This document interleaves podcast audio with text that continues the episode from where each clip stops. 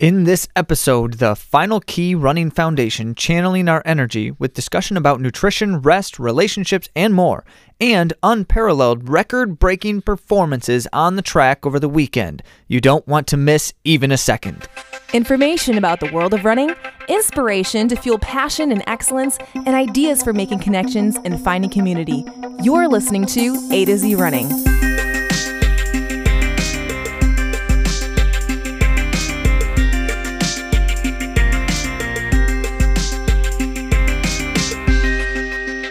Welcome back to the show. I'm Zach. And I'm Andy. And before we get into anything specific, we do want to talk briefly about a new product we've experienced these compression socks. Yeah, SB Socks reached out to us and sent us some compression socks to try out. And they also gave us a code, and that's A to Z running. And you get 10% off of three pairs of socks. And these are the most affordable compression socks I've seen on the market. They're like $15 for three pairs.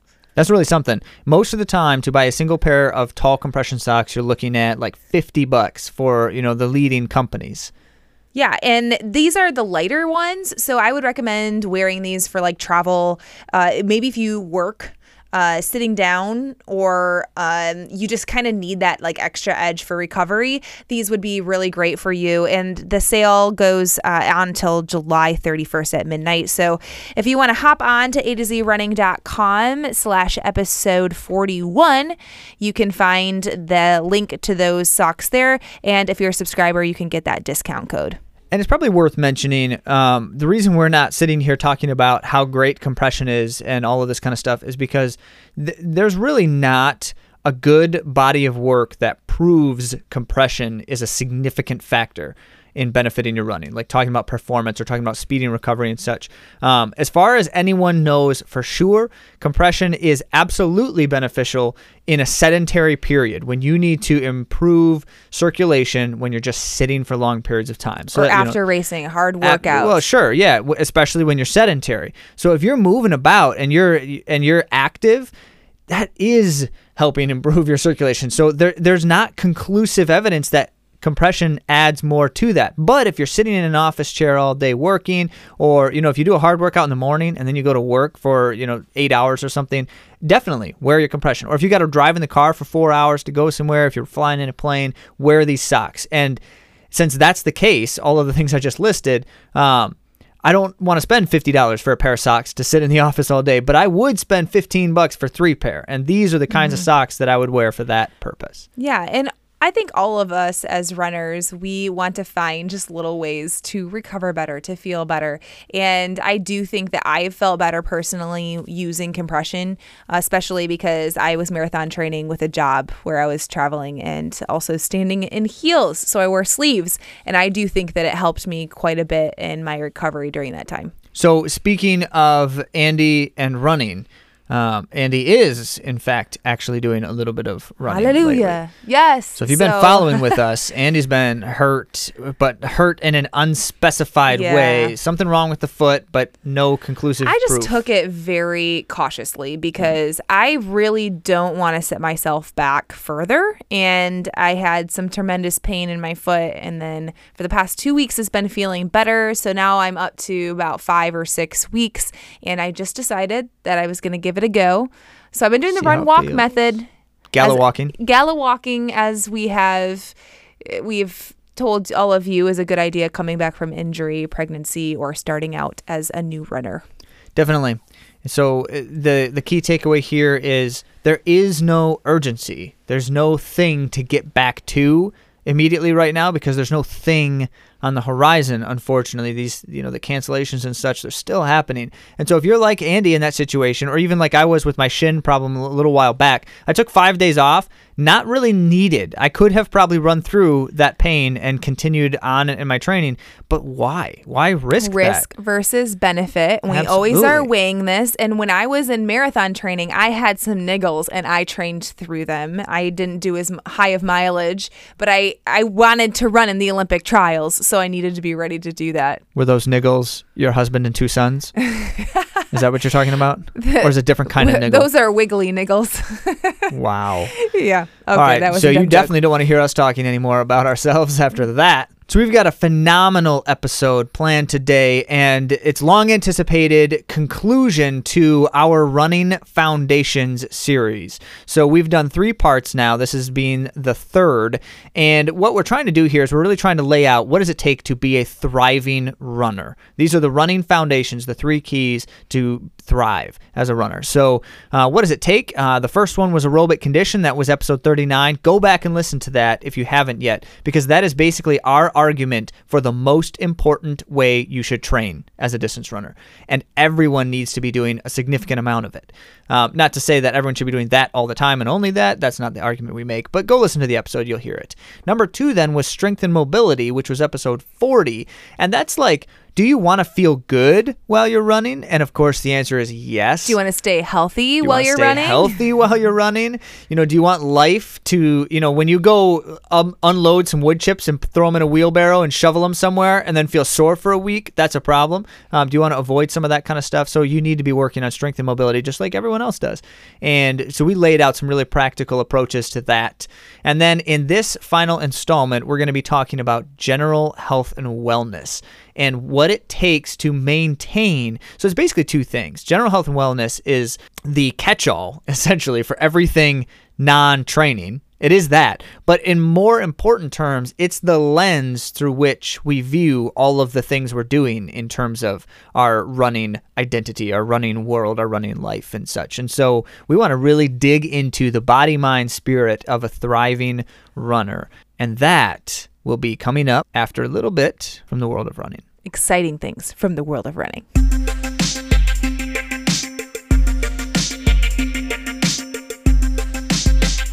So, first thing first, which is so disappointing for everyone, including the race directors, uh, Rivertown Races is canceled. That's uh, that's a local West Michigan race in Grand Rapids, Millennium Park, and it was planned for August 1st. So, if you were planning to do this, and I think we talked about it most recently on the last episode, uh, because it was still on as of the last episode. Sorry to all of you, and you know we're feeling the sorrow with you because we were going to be there, and it was really going to be the first chance to get out and like compete in some fashion not happening. And so now we look to the next first chance and we just hope for another. And until then, we're living vicariously through. And as big fans Yes! of these amazing runners, uh, Bowerman Track Club, who ran 5Ks, freaky, fast 5Ks, North American record 5Ks. Oh, don't give it away yet. Oh, Okay, so this is incredible. Bowerman Track Club is it, it's the premier track club now as far as well in the US. There's there's there are these like affiliate track programs that it's like who is actually part of these running teams? You never really know. They're the secret teams. Like uh, this is what Kipchoge is part of, right? Do you actually know who's on Eliud Kipchoge's team? Who he runs with?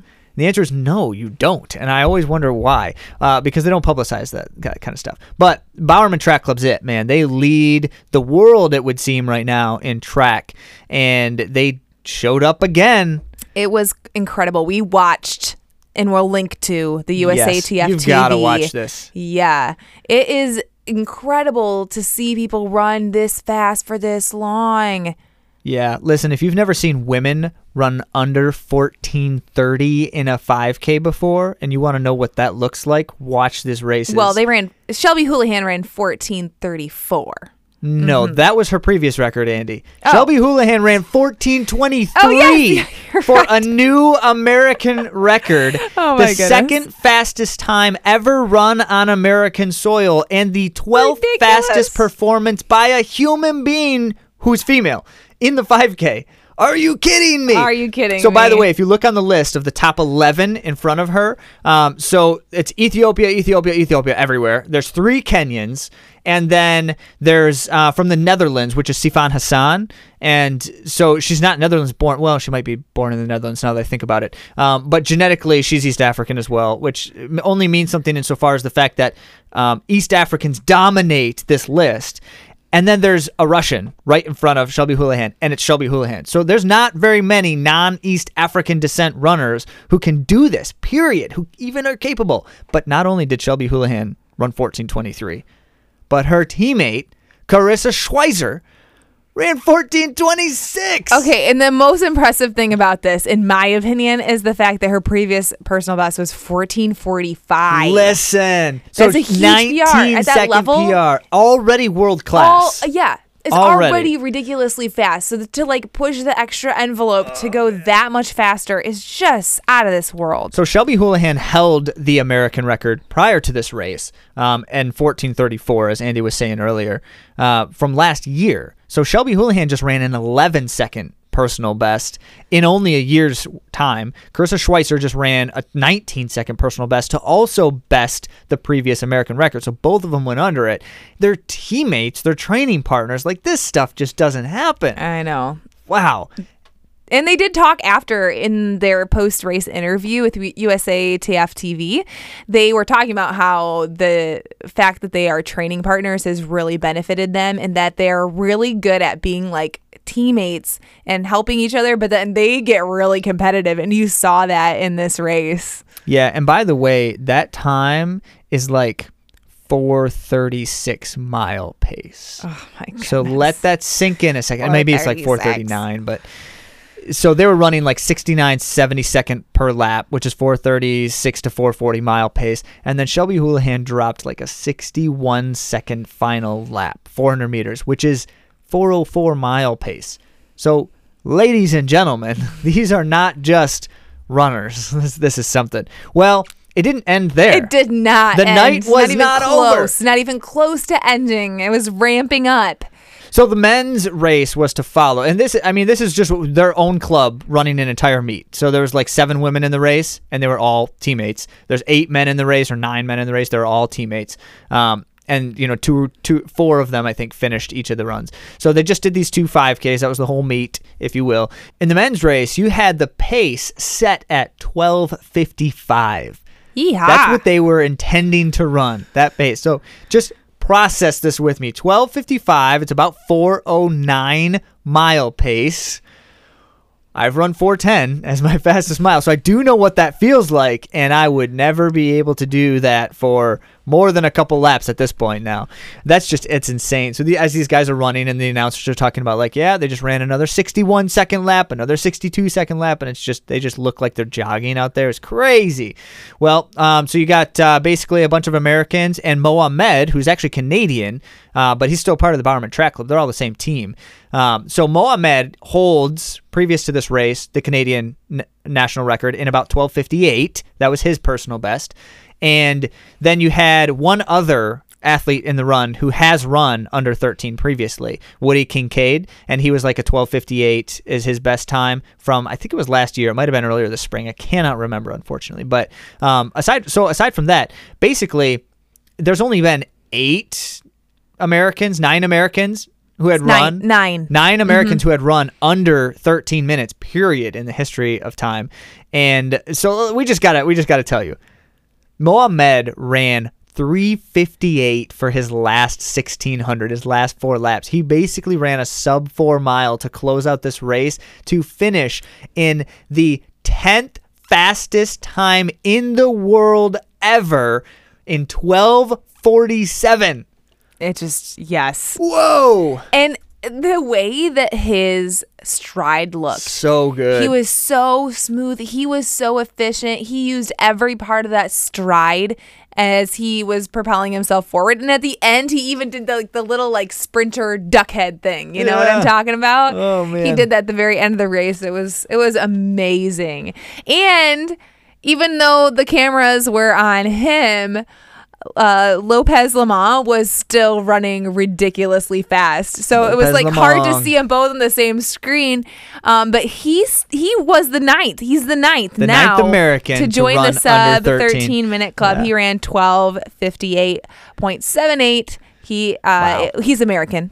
He is by the way. American. So Lopez Lomong is 35 years old and has run 13 flat like two or three times or close to that, like two or three times. And he's been so close.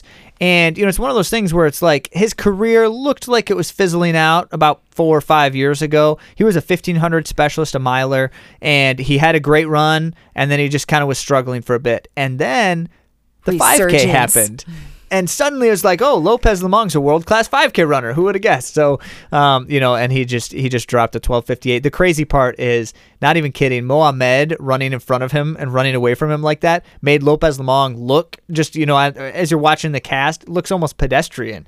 But then you find out he just ran 12:58, and he That's didn't look that way until the last like No, yeah. few laps. It was the um, last two laps when Mohamed. yeah when Mohamed really Yeah. took off. But But that was really impressive. And of Yep. course, you know, as being a 31 year old, I see that 35 and I'm like, hey, he's doing it. He's making things happen. We're going to have Keira D'Amato on the uh, uh, podcast in a couple of weeks. She's 35, just ran a smoking, uh, smoking five. 1504 1504, for a 5K. Time trial. Yeah. Yeah. So anyway, I love hearing these uh, 30 year old, 30 plus year olds getting it done. Yeah, because it's the only way we have any hope for ourselves.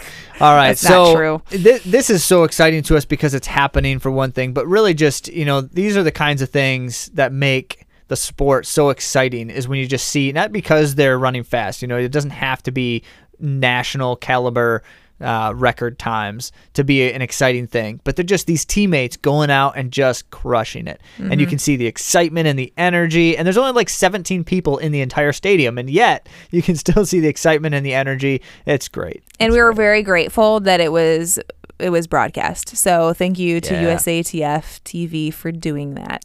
USATF.tv for all of the times I complain about how they don't cover the things I want them to cover. They did cover this, so They heard you, Zach. good. Maybe. They all listened to the podcast last week and were like, "Hey, we got to show this guy some track and field." All right. Well, we should just wrap up the track and field news. It's not track and field news. We should wrap up the world of running um, at the moment. But there's there's other things to talk about, and we'll we'll circle back to some of that stuff next time. So let's jump over to our main topic after a short break.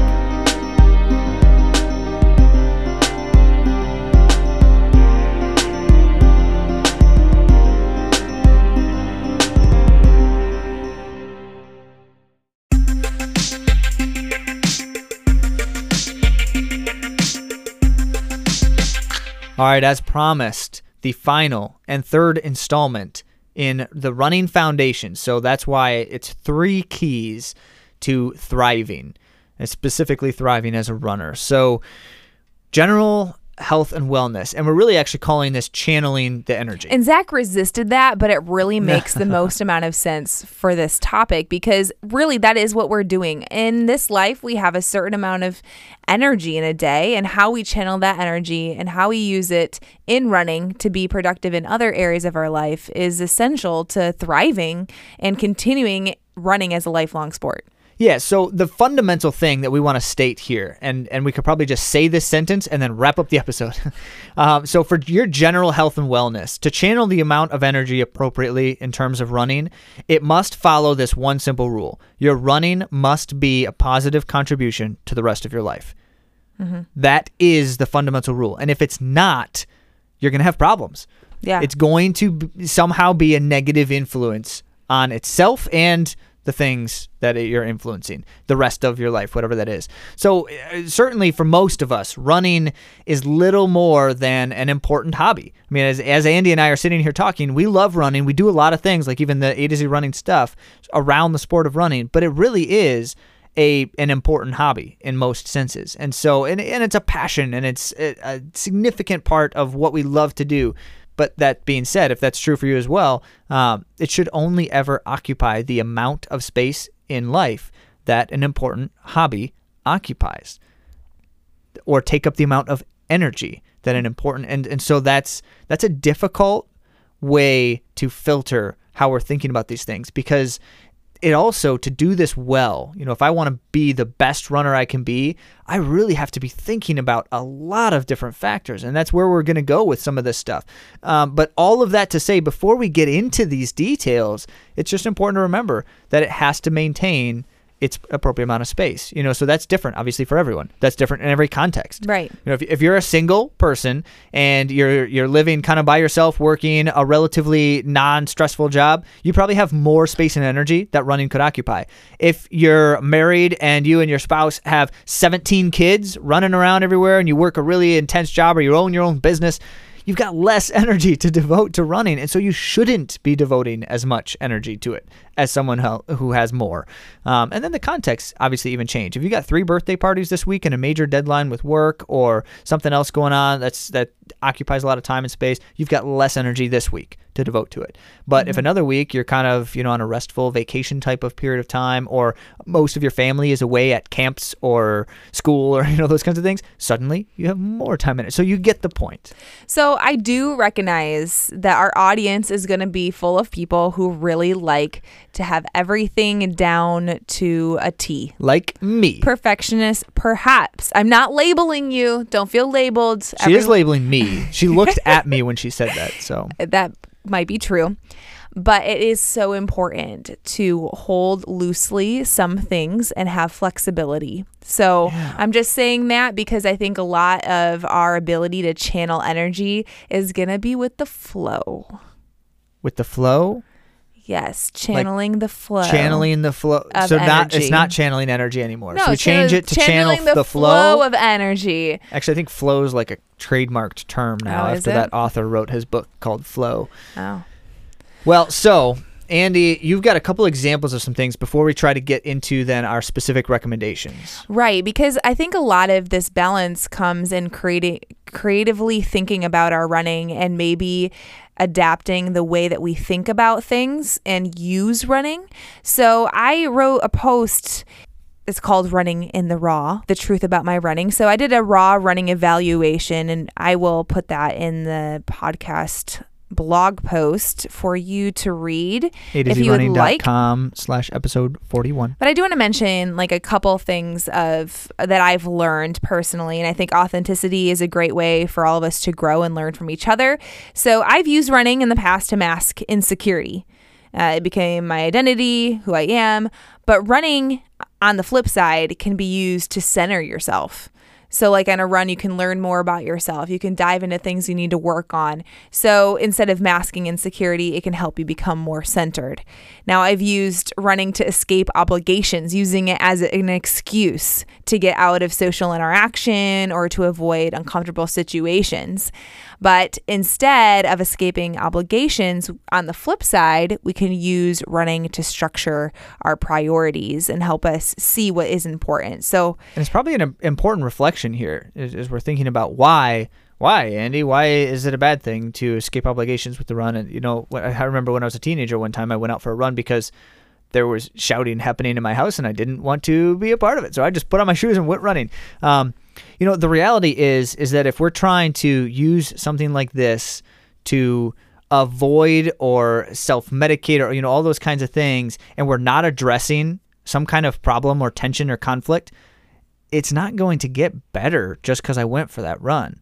Now, it can potentially put me in a better headspace to address it later. So I'm not saying that that's entirely bad. But I, I guess the whole point is here we're really trying to wrestle with the concept of how to find harmony body, mind, spirit mm-hmm. harmony, and how running is or is not a part of that. Mm-hmm.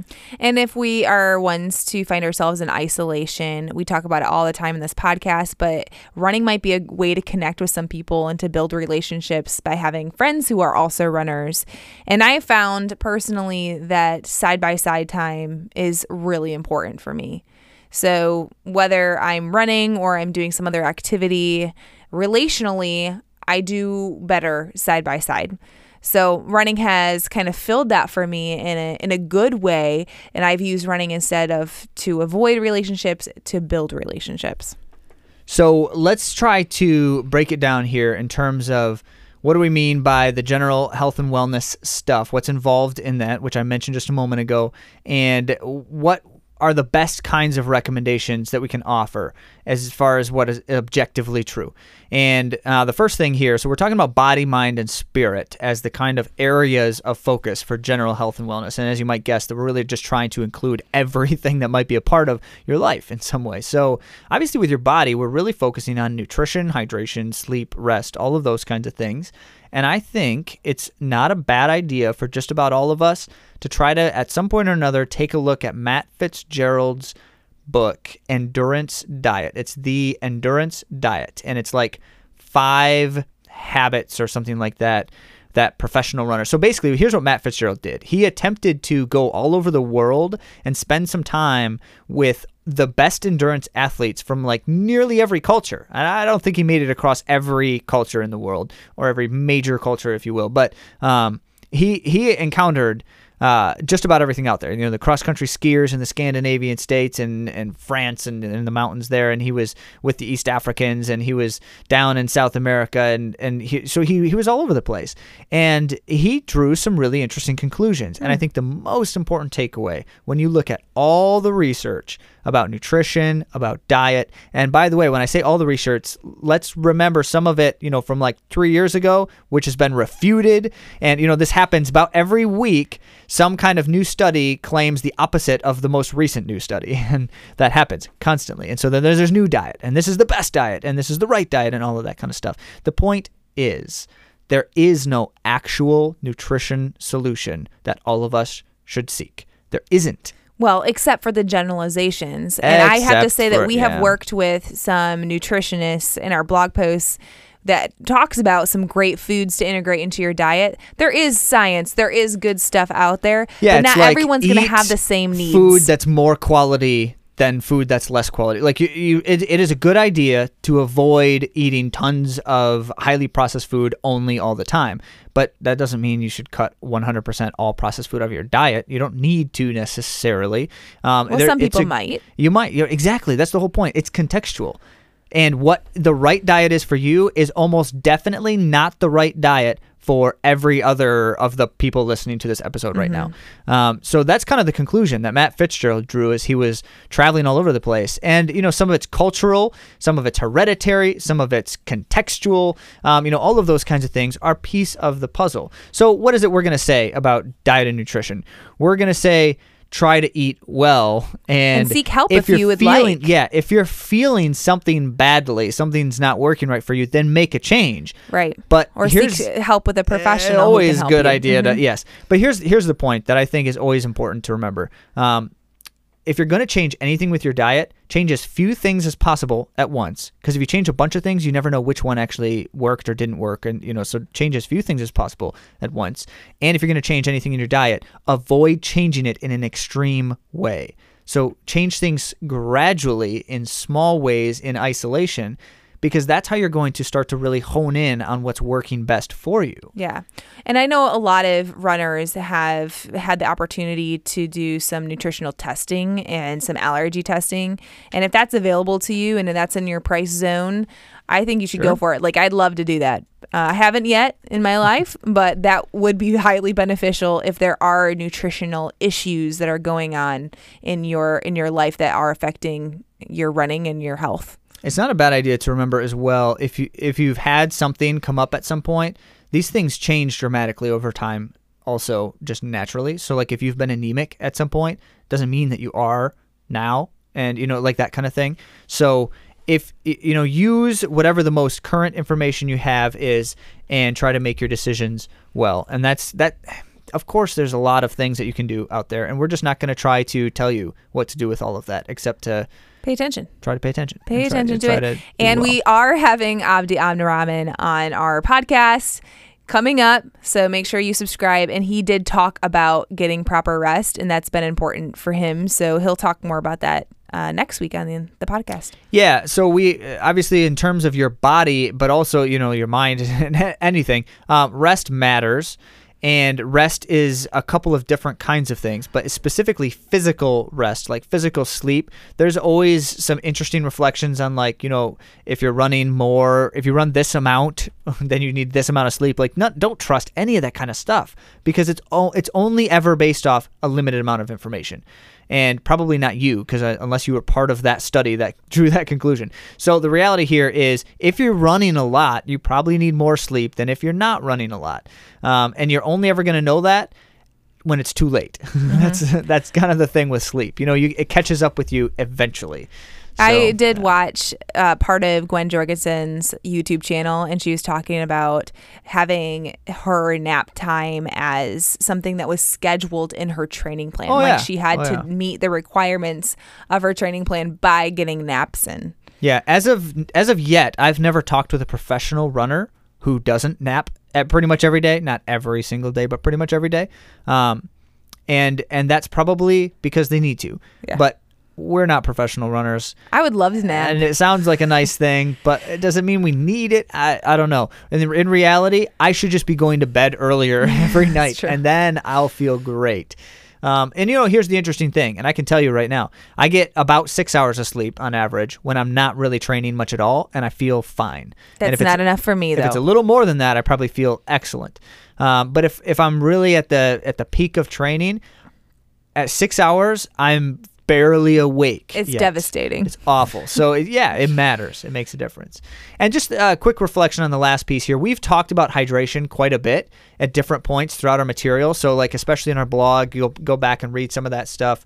Um, but the the thing with hydration is really actually quite simple. Obviously, we need to be drinking a lot of water. But think about it like this: What is the reason you need to be drinking a lot of water? And the answer is simply this: Your blood flows better when you're better hydrated, and your blood is what's getting everything where it needs to be in your body. So you think better when you're better hydrated. Your your nutrition that you're trying to eat well gets to the right places better when you're better hydrated. And of course, when you're actually training, you know, the oxygen that provides the fuel for your muscles. I'm talking about that aerobic conditioning episode. So if you didn't listen to that one, go back.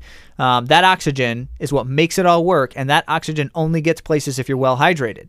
So it doesn't matter how good a shape you are, the hydration is the thing that makes it all work. Mm-hmm. So drink more water. That's and it. I just eh, or noon or No, but those things drink. aren't. Eh, those things are hydration plus some other things. Yeah. you need high volumes of just Oh, water. sure, sure. every day. I'm just saying, hydration. Yeah, yeah, yeah. Hydration station. if you're sweating a lot, then you also need electrolyte. Yeah, yeah.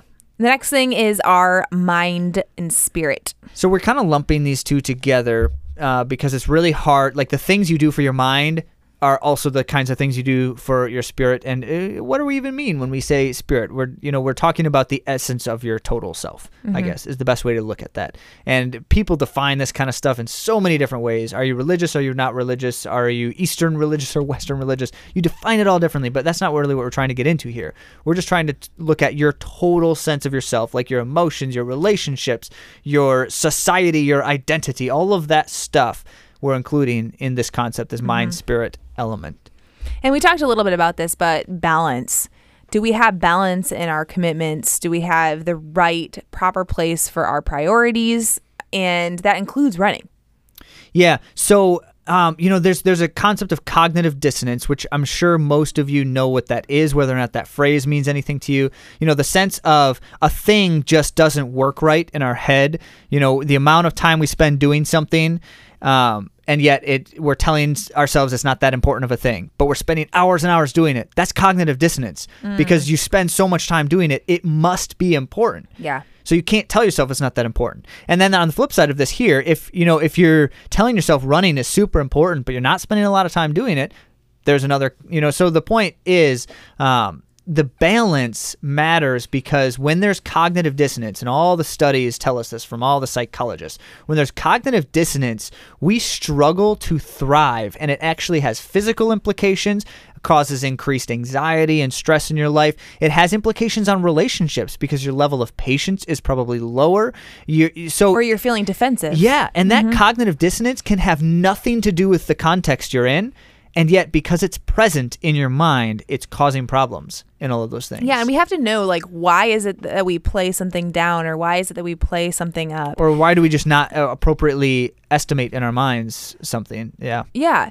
And I, I have to say, like, I've been imperfect with this. And I think it was oh, who was it? That was calling they call it sandbagging um your performances, like saying, Oh, I didn't train that much or Oh, I didn't yes, do yes. that much or whatever. And in the in the fact of the matter is, yeah, I do care. And it's hard to admit that I care. I care about this sport of running. And there's part of us that feels a little like weird about it or that we shouldn't or that people will expect more of us or that they'll judge us. And I, I think that we need to find the rightful place for running in our lives and be able to like think through why we're doing it, the benefits that it has for us, the way we're able to incorporate important things in life like community and health and our our mental hmm? well-being. And that's all what we're talking about today. So being able like Zach said to bring harmony to all of that will help us not feel defensive or shame when it comes to our time or lack thereof spent in the sport of running. Yeah, that's a good point. Uh, that that sense of cognitive dissonance or just disharmony in general, um, that can be self-inflicted. So when I think two conflicting things about something, that creates that cognitive dissonance. But it actually can also be externally inflicted. So if someone else thinks something that's in conflict with what I think about a thing, that can cause cognitive dissonance for me. It also causes relational dissonance, which is a different kind of thing. But um, you know, so if you have if you have a family member who's like you run too much and you're not spending time with me or you know that kind of thing that's going to cause you problems. Even if you don't agree even if you're like ah it's just not true and the person's overreacting or something like that it doesn't matter. It's still going to cause you problems because they think it. So you got to address these things. And and what does that mean to address them? I don't know. What you know your situation We are not relationship we are- coaches. we are not. We're not counselors. We're not trained in this kind of stuff. We just know it's there and it needs to be dealt with or it's or because we want you to be a thriving runner why are mm-hmm. we telling you this? Because we want you to be a thriving runner. And there's more than what we know to talk about that's at play with all of these things but we're going to talk about what we do know at least eh, from our experiences and what we've seen out there and these things are all a part of it. Um, one of the key factors that we think can help with a lot of this is how we use our running time. Mm-hmm. So whatever the things are that are out of balance, there's that creates some kind of gap. Like there's just something that I'm missing in my life that I need more of in some way. And if it's possible for the time you spend running to fill that gap, I highly encourage you to use it thus. So, I'm going to give you a series of very simple examples because I think this is true for a lot of us. If you feel like you just need more quiet, like you don't have a lot of space where you can think and reflect and where you can meditate or pray you know if you don't have the time and space to do those things um, if you're running an hour every day oh my goodness do it during that run. Like you need that time and space. And and so it yeah it can be the quiet space. And for most of us i would say probably for most of us it does whether it's not at every single run it does tend to function that way. Uh, because it by nature the fact that you can go out at you know 6 a.m on a january morning when it's pitch dark and everything's silent because of the snow and ice and such it's inevitable that you're going to get a degree of quiet whether you wanted it or not all right so yeah if you need more social interaction um, find people to run with Yeah. especially if they're people that are already relationships you're trying to cultivate in some way. Um, so you know that's you know for a lot of us we have friends and family members who will also. It doesn't necessarily mean that they're running toward the same aspirations or goals as us, and they don't have to run the same amount of time as you. You know if if you run for 20 minutes with the friend and then you go another 40 minutes, like that's okay. But what it's doing is it's helping fill that void of cultivating relationships you might not have had the time and opportunity to do so. And there's something really potent about um, you know the the accountability that comes with like, hey, we're going to meet at this time and we're going to run together. It makes the entire running experience better in a lot of ways too. I've been so spoiled with You have been. fabulous running friends. You've got so many great people I to run do. with, family members, friends, and like everyone you know, Ah, everyone you know. I'm very persistent as well. So, Oh, yeah. I and I have some really great friendships that have come from the sport of running and I miss a lot of them now, but I did get the opportunity, and we actually discussed it with Joanna Stevens. We did some aqua jogging today, but we kind of were talking about how a lot of our friendships are mm. through the sport of running. So, like when you don't run together, you don't see each other for very long. It's like, oh, we can do other things besides run. Oh, let's aqua jog. Well, of course, we chose side by side time, Yeah, something right. working out. But if if you're like me and you know you are injured. Maybe still get together with that running friend because, or or call him on the phone because I know it's COVID and we're keeping our circles small. But all that to say, running relationships can be very influential and important in keeping our social health. Yeah, and um, you know, on the opposite extreme of that, um, for me, uh, almost since the day I graduated college, I've generally preferred to run alone.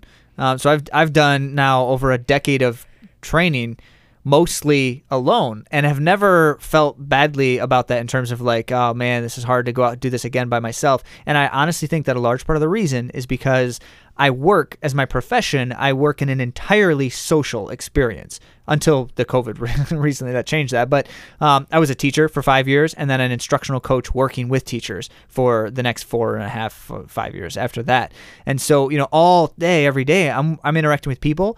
And if you haven't guessed from listening to our podcast, I'm quite introverted by nature, and I really need some time away from people when I'm spending Even all me. day working with people. So the fact that I run alone has been a very valuable part in just keeping me centered with all of this social interaction I have for work. So it's, yeah.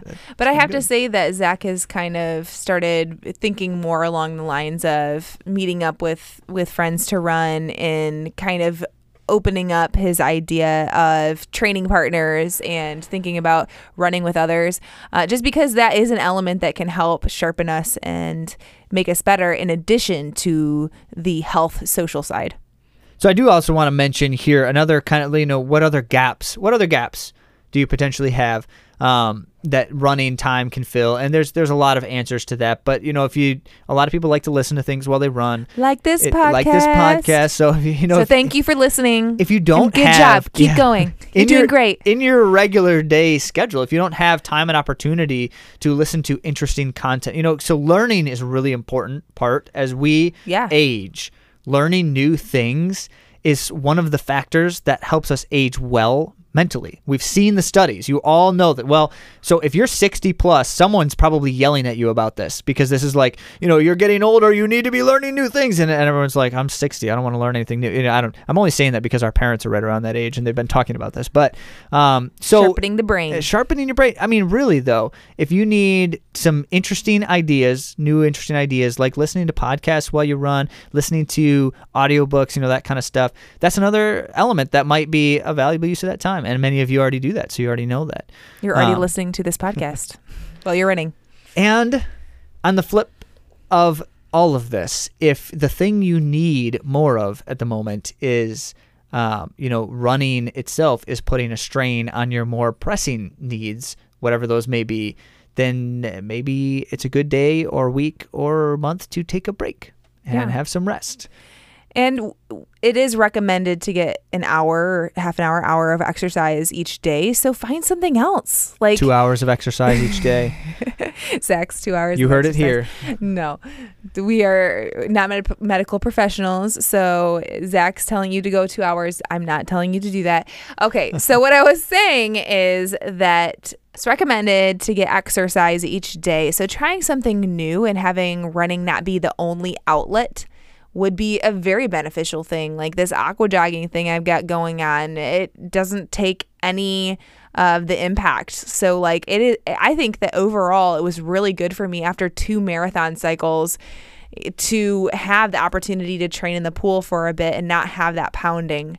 Um, so yeah, find something that you love to do. Do some other exercises. Try to keep the momentum, as we talked about with Cody Rish in our episode a few episodes back. I'll link to that as well. But momentum can often mean changing it up because what you really need is that recharge time before your next launch. So there's obviously so much more to this concept. That's why, you know, billions of pages have been published on the ideas uh, that we're t- trying to talk about in just uh, 20 minutes here. But um, the reality is uh, for to be a thriving runner, we have to first look at the amount of time and energy we're putting into running through the lens of as it is, whether that's like an important hobby or if you're a professional runner, that's your job, you know, then obviously it, it matters more. Um, whatever the thing is that it is, is it occupying an appropriate amount of my energy and time and space? Is it influencing my relationships in an appropriate way? Is it influencing my health in an appropriate way? Um, and then I also look at those other things and say, are my relationships positively contributing to running? You know, is there balance there? Is there a balance between what I'm choosing to eat right now and the run I have to do tomorrow? Like all of mm-hmm. those things. It's the lens that I use to try to look at these things in a way so that I can thrive. And one thing that Zach just said, it reminded me I wanted to mention in the body piece of it is that Zach had said if running is benefiting my health. And I, for one, have been running addicted in the past, which means that I'm running to the detriment of my body. And I can probably say it pretty confidently that someone listening today is running to the detriment of their body. And I just want to say, first of all, you're not alone. It's happened to me too. But also that running doesn't define who you are and it is an actual physical addiction like the endorphins that you're Can be, getting from yeah. this and um there there's a lot that can be done to help switch that thinking, but you don't have to give up running entirely in order to have a more balanced view of running in your life. So, whatever your goals are, take a step back and take a look at what you want for your whole life, what you want for your time on this planet, not just the running goals, and try to reprioritize and see how your mind, body, and spirit can work in harmony. So, in summary, and by the way, if you want the complete running foundations in published form, you must be a subscriber to A to Z running.com to get for free for a limited time. Otherwise, you're going to have to pay for it. So if you want it free, uh, subscribe. It's free to subscribe as well at A to Z running.com. Look for the follow button at the top or A to Z running.com slash subscribe. And what you're going to get in summary is the running foundations, three keys to thriving, which are, as mentioned, aerobic conditioning. So raise the roof at all costs. No, sorry, that's not the right way to say that. Um, we are talking about balance here, in, Zach. in all things, as a distance runner, you are benefited by having a better aerobic condition, by raising your aerobic roof, if you will. And so that is the first priority for distance runners. And it should always be the first priority. What can I do to raise my aerobic condition? And how to do that well? We broke that down in episode 39. Then in episode 40, we talked about number two, general strength and mobility. And that is then to strengthen the animal, is the way you feel better running. It's the way you stay healthier running. It's also the thing that makes all the rest of the running stuff a better experience for you mm-hmm. when you're strong and mobile. Oh, in a couple weeks, we're going to have an expert, Kayla Oh, Russo. we've got we've got so much content coming yeah, in the next I'm few so weeks, digging deep into these things with examples from experts. It's good stuff. So then, number three, foundation number three is as we've discussed here, which is the general health and wellness side of everything, and channel the energy and channel the energy well, so that everything in your life is influenced positively as much as can be, or at least neutrally. You know, if running has a negative influence on something in your life, it's a problem. And that problem will never go away until it's addressed. So channel the energy appropriately and well for body, mind, spirit harmony. Thanks, Zach. That's good. I like how we broke it down. And if you like it too, make sure you subscribe so you can get it all in written form. And also, I just want to say thank you because I recently put a little introduction because it had been a while uh, on social media, and just we've gotten a lot of great feedback and just a lot of friendships and connections that we've made. And that's what A to Z running is all about. And if you think that maybe a running friend of yours might want to be part of this A to Z running community, share this episode, share, you know, and let us know too so we can follow them back on social media as well. We want this to be a, a relationship, a community. So thank you so much. I just really appreciate it. And we'll talk to you next week.